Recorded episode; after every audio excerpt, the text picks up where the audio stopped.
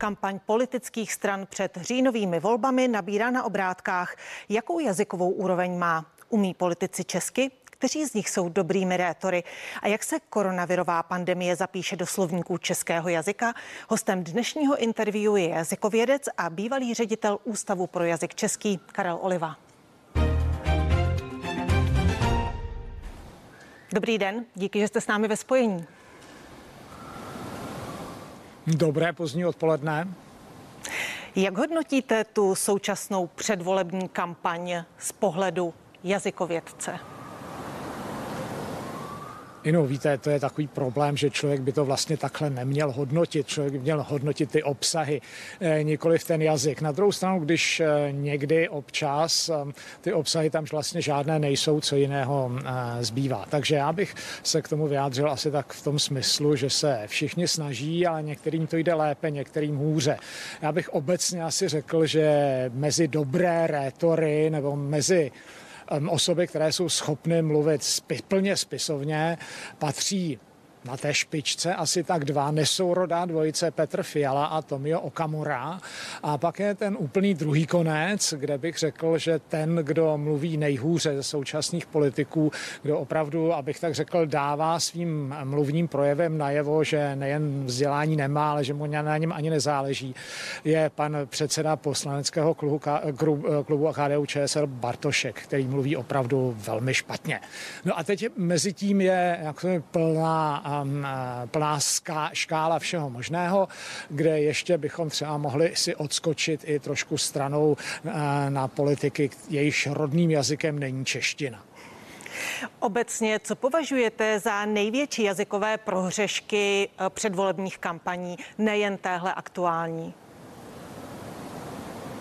Já si myslím, že nejde jenom o jazykovou stránku té současné nebo jiných kampaní obecně, o to, jak se mluví ve veřejném prostoru, jak mluví, politi- jak mluví politici, kteří by měli být vzorem národu v Let's Champs a tedy například i v tom, jak vypadá spisovná mluva. Takže to musím říct, že nehodnotím příliš kladně, protože máme tady jaksi dva dobré příklady, kdy jako ještě musím k tomu dodat, že na jednu stranu nejde jen o tu plnou spisovnost, nebo jen o tu stránku gramatické správnosti, ale jde také o nějaké charisma, o způsob mluvy, o to, jestli umím ten mluvčí své posluchače strhnout, kde uh, to vypadá, že vlastně tady by byl nejlepším rétorem a prosím to nijak nereflektujeme politické názory či postoje asi Tomio Okamura.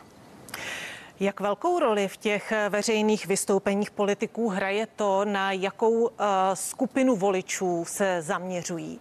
Je to jejich bezprostřední projev nebo je to přizpůsobeno uh, právě tomu jejich voli, voličskému elektorátu? To se asi nedá obecně říci, to si každý z těch politiků nějak určuje sám, ale jsou zase je tedy jasný případ našeho pana prezidenta, který býval výborný rétor, mluvil skvěle z patra, spisovně, ty myšlenky eh, byly dobře formulované, měly návaznost, ale když potřeboval získat eh, voliče, řekl bych, intelektuálně méně náročné, tak eh, poklesl v té své rétorické formě až do vulgarit. Čili, eh, ale jiní to nedělají, čili je tady prostě zase celá škála různých přístupů, nedá se to zobecnit. Jak se posouvá projev politiku, když to sledujete v čase? Jaká je úroveň jazyková uh, jednotlivých politiků právě uh, před deseti lety teď? Klesá, stoupá? Já bych řekl, že ve srovnání s dobou před deseti lety asi žádné patrné rozdíly ne, nepozoruji, ale přece jen si myslím, že v době, řekněme, před 20 lety, kdy jsme měli dva vynikající rétory a to jak už zmíněného uh, nyní prezidenta Zemana, tak tehdy prezidenta Havla, tak uh, tehdy byla ta úroveň té rétorické stránky daleko vyšší než je dnes. Havla už nemáme vůbec. Zeman poklesl nejen v té stránce obsahové, ale i v té stránce retorické. Ať už je to umyslné nebo je to si mimovolné, dáno nějakým osobnostním vývojem. Klesá to. Rozhodně ta situace je horší, než bývala a to nemyslím si, že to říkám jenom proto, že jsem zestárl a tak se mi zdá, že za, za mého mládí byl svět lepší. Je to objektivně tak. Mluvil jste o vulgaritách, které se vyskytují v projevech eh, politiků. Eh, jak vnímáte právě vulgarity eh, ve vyjádřeních politiků?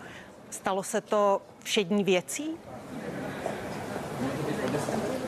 No, ještě to není všední věc, protože přece jenom máme jaksi řadu politiků, kteří a političek, které si dávají záviset na, záležet na tom, um, aby mluvili při nejmenším slušně. Uh, na druhou stranu je to věc skutku dříve nevýdaná, ale spustil to, uh, spustil to skutečně Miloš Zeman. Tomu mám uh, osobně velmi za zlé.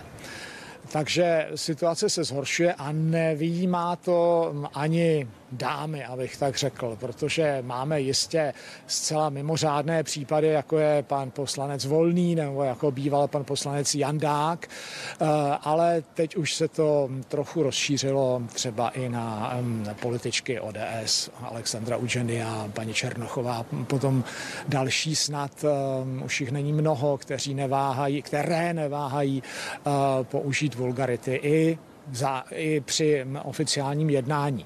Něco jiného je samozřejmě, pokud se někde domlouvají um, soukromně, tam já ani nevím, co si říkají, takže to nemohu komentovat.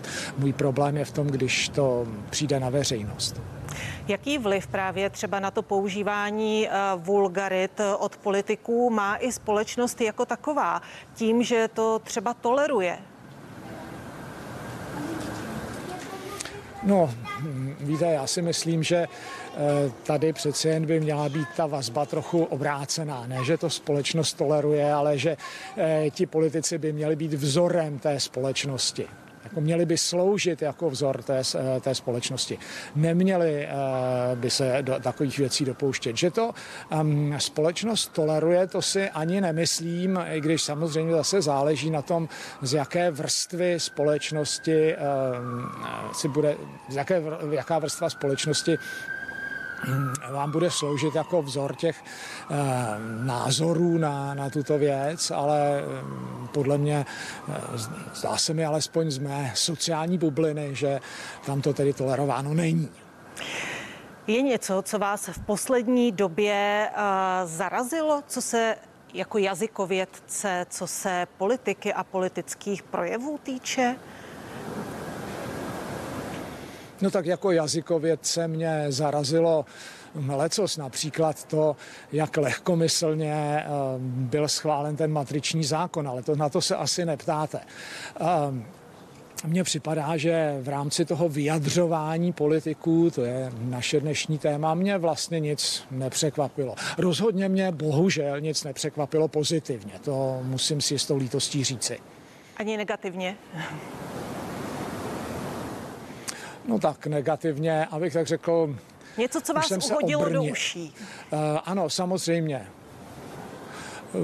Nemyslím si, že bych měl nějaké, mm, nějaký jako zvláštní jev, který by se v poslední době vyskytl a, a předtím tu nebyl. Ne, ne, myslím si, že jako mm, ten, ten vývoj je setrvalý, nedošlo k žádným excesům, mimořádným excesům v poslední době. Jak se mění normy toho, co je považováno za spisovný jazyk a co už není a mají na to právě vliv i projevy politiků?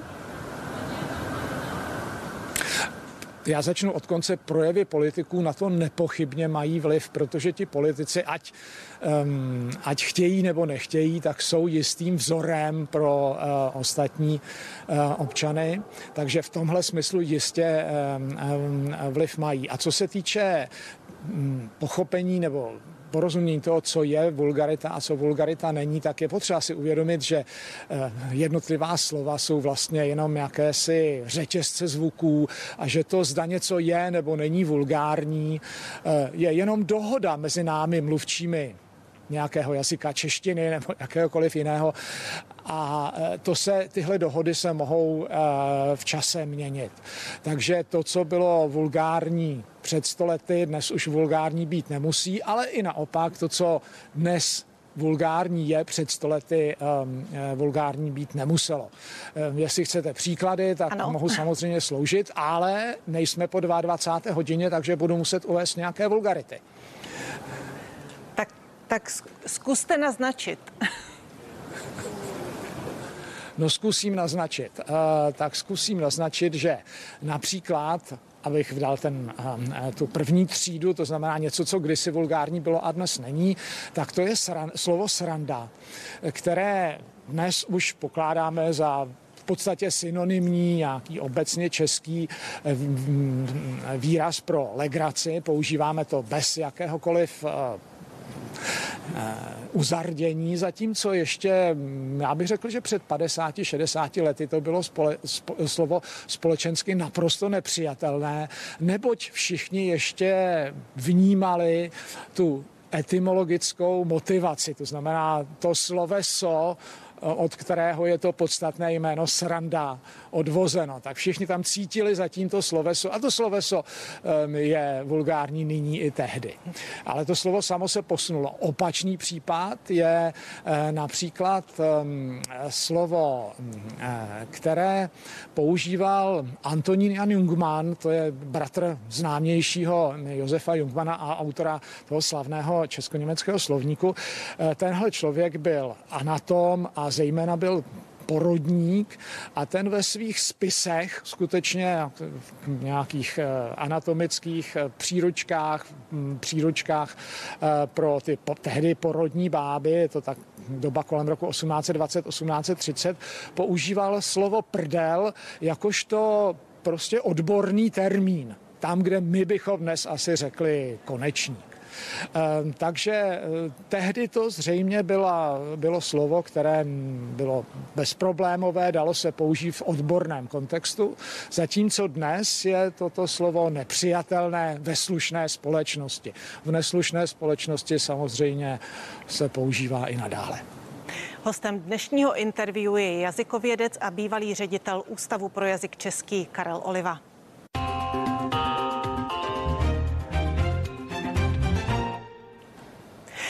Jakou roli v tom posouvání od toho, co eh, je spisovné, po případě žádoucí, k tomu, co je nežádoucí, hraje politická korektnost? Uh, víte, eh, ta politická korektnost, to si myslím, že je trochu jiná dimenze problému. To není problém jazykový, to je problém nějaké jaksi přehnané slušnosti. Já si myslím, že politická korektnost ehm, vlastně je něco jako snaha dovést slušnost, obyčejnou lidskou slušnost ad absurdum.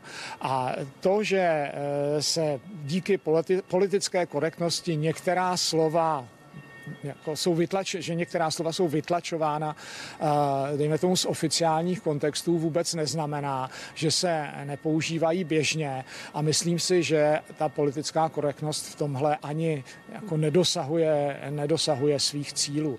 Ona je trošku, si myslím, jako nesmyslná nebo já bych řekl ne, naivní ve své představě, že to, že nahradíme jedna slova jinými, povede ke změně chování ve společnosti. Možná, že to povede třeba ke změně jazykového, jazykového chování, že si všichni nakonec prostě uloží nějakou tu autocenzuru a nebudou říkat slova, jako je, co já vím, Černoch a Cikán a ještě asi nějaká další. Um, ale na druhou stranu eh, to myšlení těch lidí se tím nezmění, protože ehm, prostě, jak už jsme si vlastně řekli dneska, ta slova to jsou jenom konvence, to jsou jenom názvy nějakých věcí a to, aby se lidé začali skutečně chovat jinak, to bychom museli změnit jejich postoj k těm věcem nebo ty věci samotné. Čili to, že označíme takovými nebo jinými slovy, to pokládám za eh, relativně bezvýznamné eh, pro, eh, pro ty cíle, které si politická korektnost klade. Jakým směrem půjde dál vývoj českého jazyka? No, já si myslím, že nedá se očekovat, nedají se očekávat žádná velká překvapení. Um, jazyk bude nabírat nová slova, pravděpodobně uh, bude hodně přebírat s tou globalizací, bude přebírat i cizí slova, bude hodně cizích slov ještě více než teď, um, ale bude si je přizpůsobovat češtině, to znamená, bude tam připínat nějaká uh, česká zakončení, to je jedna věc, to je v oblasti té slovní zásoby, ale pak si myslím, čili tam asi dojde k zásadním inovacím, ale k těm nedojde proto, že bychom nějak chtěli sami od sebe přijímat cizí slova. K těm dojde proto, že do našeho života budou vstupovat nové věci a my budeme potřebovat o těch věcech mluvit. A protože o nich budeme potřebovat mluvit, tak na to budeme potřebovat slova a protože ty věci přijdou zvenku, tak se s těmi věcmi půjčíme potom i ta slova. Tak to je ta slovní zásoba. No a potom je samozřejmě další eh, velká část toho jazyka a to jsou nějaká gramatická pravidla a tam si nemyslím, že by docházelo k nějakým eh, podstatným změnám. Tam půjdou možná nějaká drobná uh, jaksi, mm, nějaké, budou, budeme mít nějaké drobné, drobné posuny, ale nemyslím si, že by do, drobné, no já bych neřekl korekce, protože korekce by znamenalo, že něco je špatně a my to chceme napravovat, ale drobné, budou, se, budou drobné změny. A chtěl bych říct, že ale o těch změnách nebude rozhodovat žádný ústav nebo žádná instituce, ale o tom si rozhodnou sami kultivovaní mluvčí a Teď bych se vrátil k tomu, jak jsme začali. Eh, přeci jenom by o těch změnách, nebo budou o těch změnách spolu rozhodovat i politici a tak je to trochu jejich odpovědnost, aby, aby mluvili dobře. Když jste mluvil o těch změnách eh, ve slovní zásobě a o těch nových věcech, eh, do toho spadá určitě i pandemie. Jak pandemie obohatila češtinu? Určitě.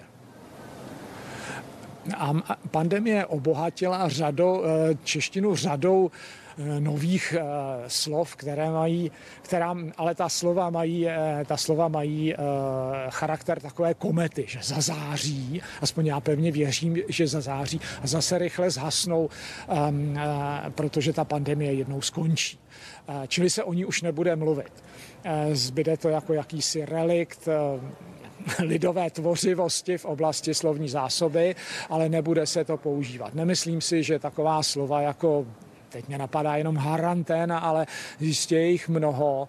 To jsou slova, která jsou eh, velmi veselá, pobavila nás, si posílala nás i na duši eh, v té smutné době, ale v momentě, když už ten ta, ten jev zmizí z našich životů, tak samozřejmě potom zmizí i ta slova. Zůstanou v nějakých eh, lingvistických záznamech a možná se s tím lingvisté budou bavit, ale eh, do běžného života, nebo z běžného života ta slova zmizí, už do něj nebudou zasahovat. Dáváte některým slovům, která se objevila právě Takže... v době pandemie, eh, delší budoucnost?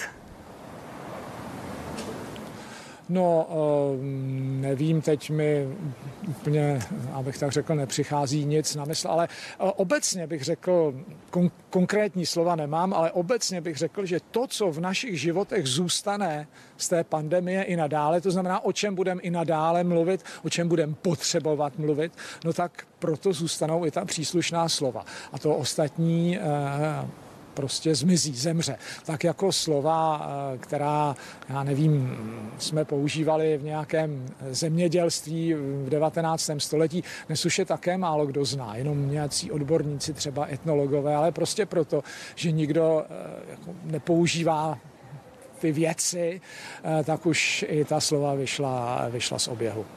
A to bude stejné. To je jako takový železný zákon. Vy jste mluvil i o tom, že dojde k nějakým, i když malým posunům, co se týče gramatiky. Nestálo by za to zjednodušit češtinu? Eh, současná eh, mladá generace eh, v SMS zprávách nepoužívá diakritiku, nechává si tvrdá měkká i opravovat strojově. Není to důvod k nějaké reformě, k nějakému zjednodušení české gramatiky?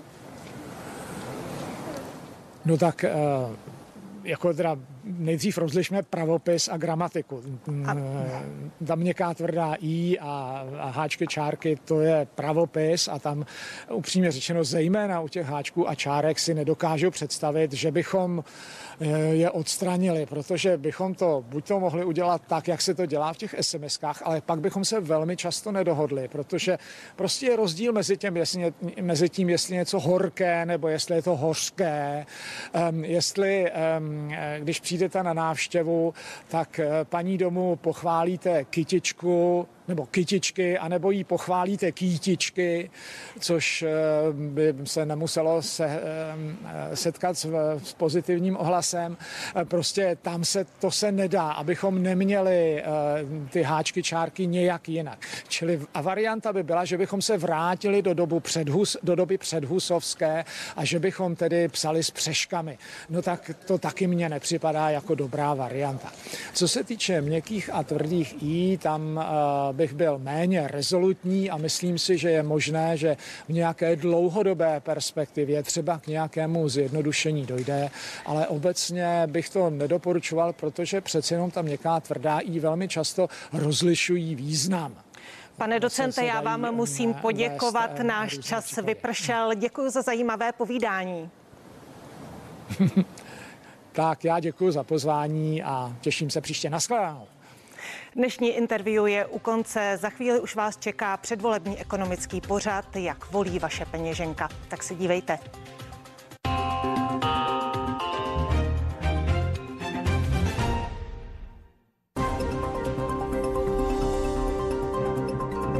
Jak volby ovlivní finanční situaci českých domácností?